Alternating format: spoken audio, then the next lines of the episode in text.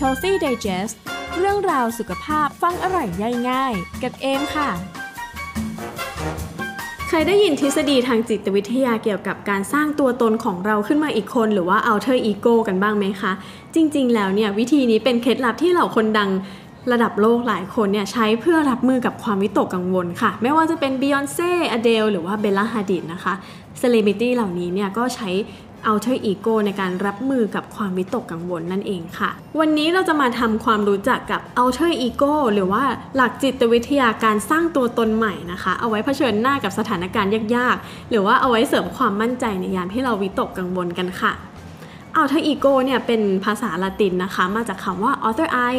ซึ่งแปลว่าตัวตนอีกตัวตนหนึ่งของเราค่ะ โดยนักจิตวิทยาที่ชื่อว่าโรเบโตอัสซาจิโอลีนะคะ เขาอธิบายว่าจริง ๆ แล้วเนี่ยเราทุกคนล้วนมีตัวตนหลายตัวตนที่แฝงอยู่ไม่มากก็น้อยนะคะฟีลเหมือนเรามีร่างอวตารของเราอีกร่างหนึ่งนะคะ เป็นการสวมบทบาทในบางสถานการณ์ ซึ่งตัวตนที่เราแสดงออกมาในชีวิตประจำวันบ่อยที่สุดเนี่ยก็จะเป็นตัวตนที่มีอิทธิพลมากที่สุดค่ะ แต่ไม่ได้หมายความว่าตัวตนอื่น ๆ ของเราจะหายไปไหนนะคะ มันจะแค่โผล่ออกมาในบางสถานการณ์หรือบางเวลาเท่านั้นค่ะ อย่างเวลาที่เราอยู่กับเพื่อนเนี่ยเราก็มักจะเป็นอีกแบบหนึ่งในขณะที่เราเวลาเราอยู่กับที่บ้านหรือว่าอยู่กับหัวหน้างาน หรือเพื่อนร่วมงานเราก็อาจจะเป็นอีกแบบหนึ่งได้ใช่ไหมคะซึ่งในทางจิตวิทยาเนี่ย มีทฤษฎีที่ว่าด้วยการรู้ตัวแล้วก็ตั้งใจสร้างตัวตนเสมือนขึ้นมาค่ะ โดยตัวตนเสมือนที่ว่าเนี่ยเราจะเรียกว่า alter ego นะคะ อย่างในเคสของ Queen B หรือว่า Beyonce เนี่ยแฟนคลับเขาก็จะรู้ว่าแม่บีเนี่ยมีร่างอวตารอีกร่างหนึ่งที่ชื่อว่า Sasha Fierce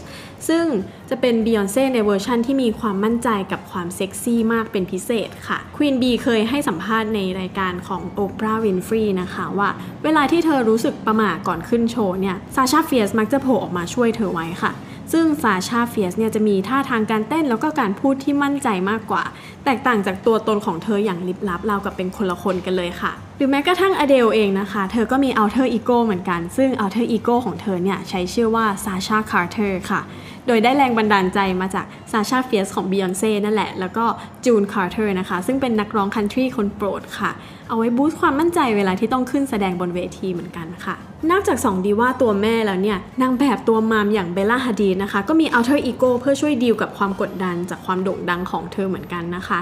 ซึ่งเธอให้ชื่อ alter ego ร่างนี้ว่า Rebekka Harajuku ค่ะ ซึ่ง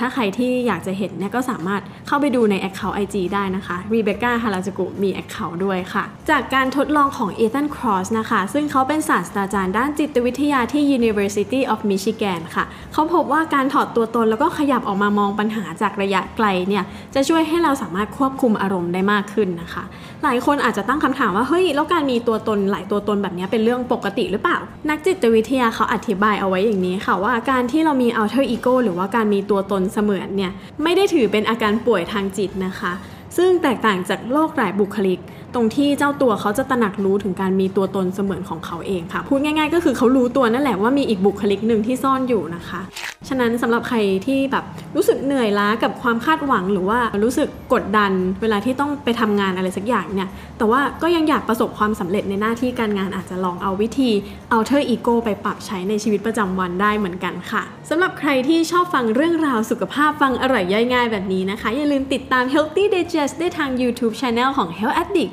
Spotify Apple Podcast แล้วก็ Google Podcast ค่ะ Healthy Digest Digesting the Secrets to a Healthy Life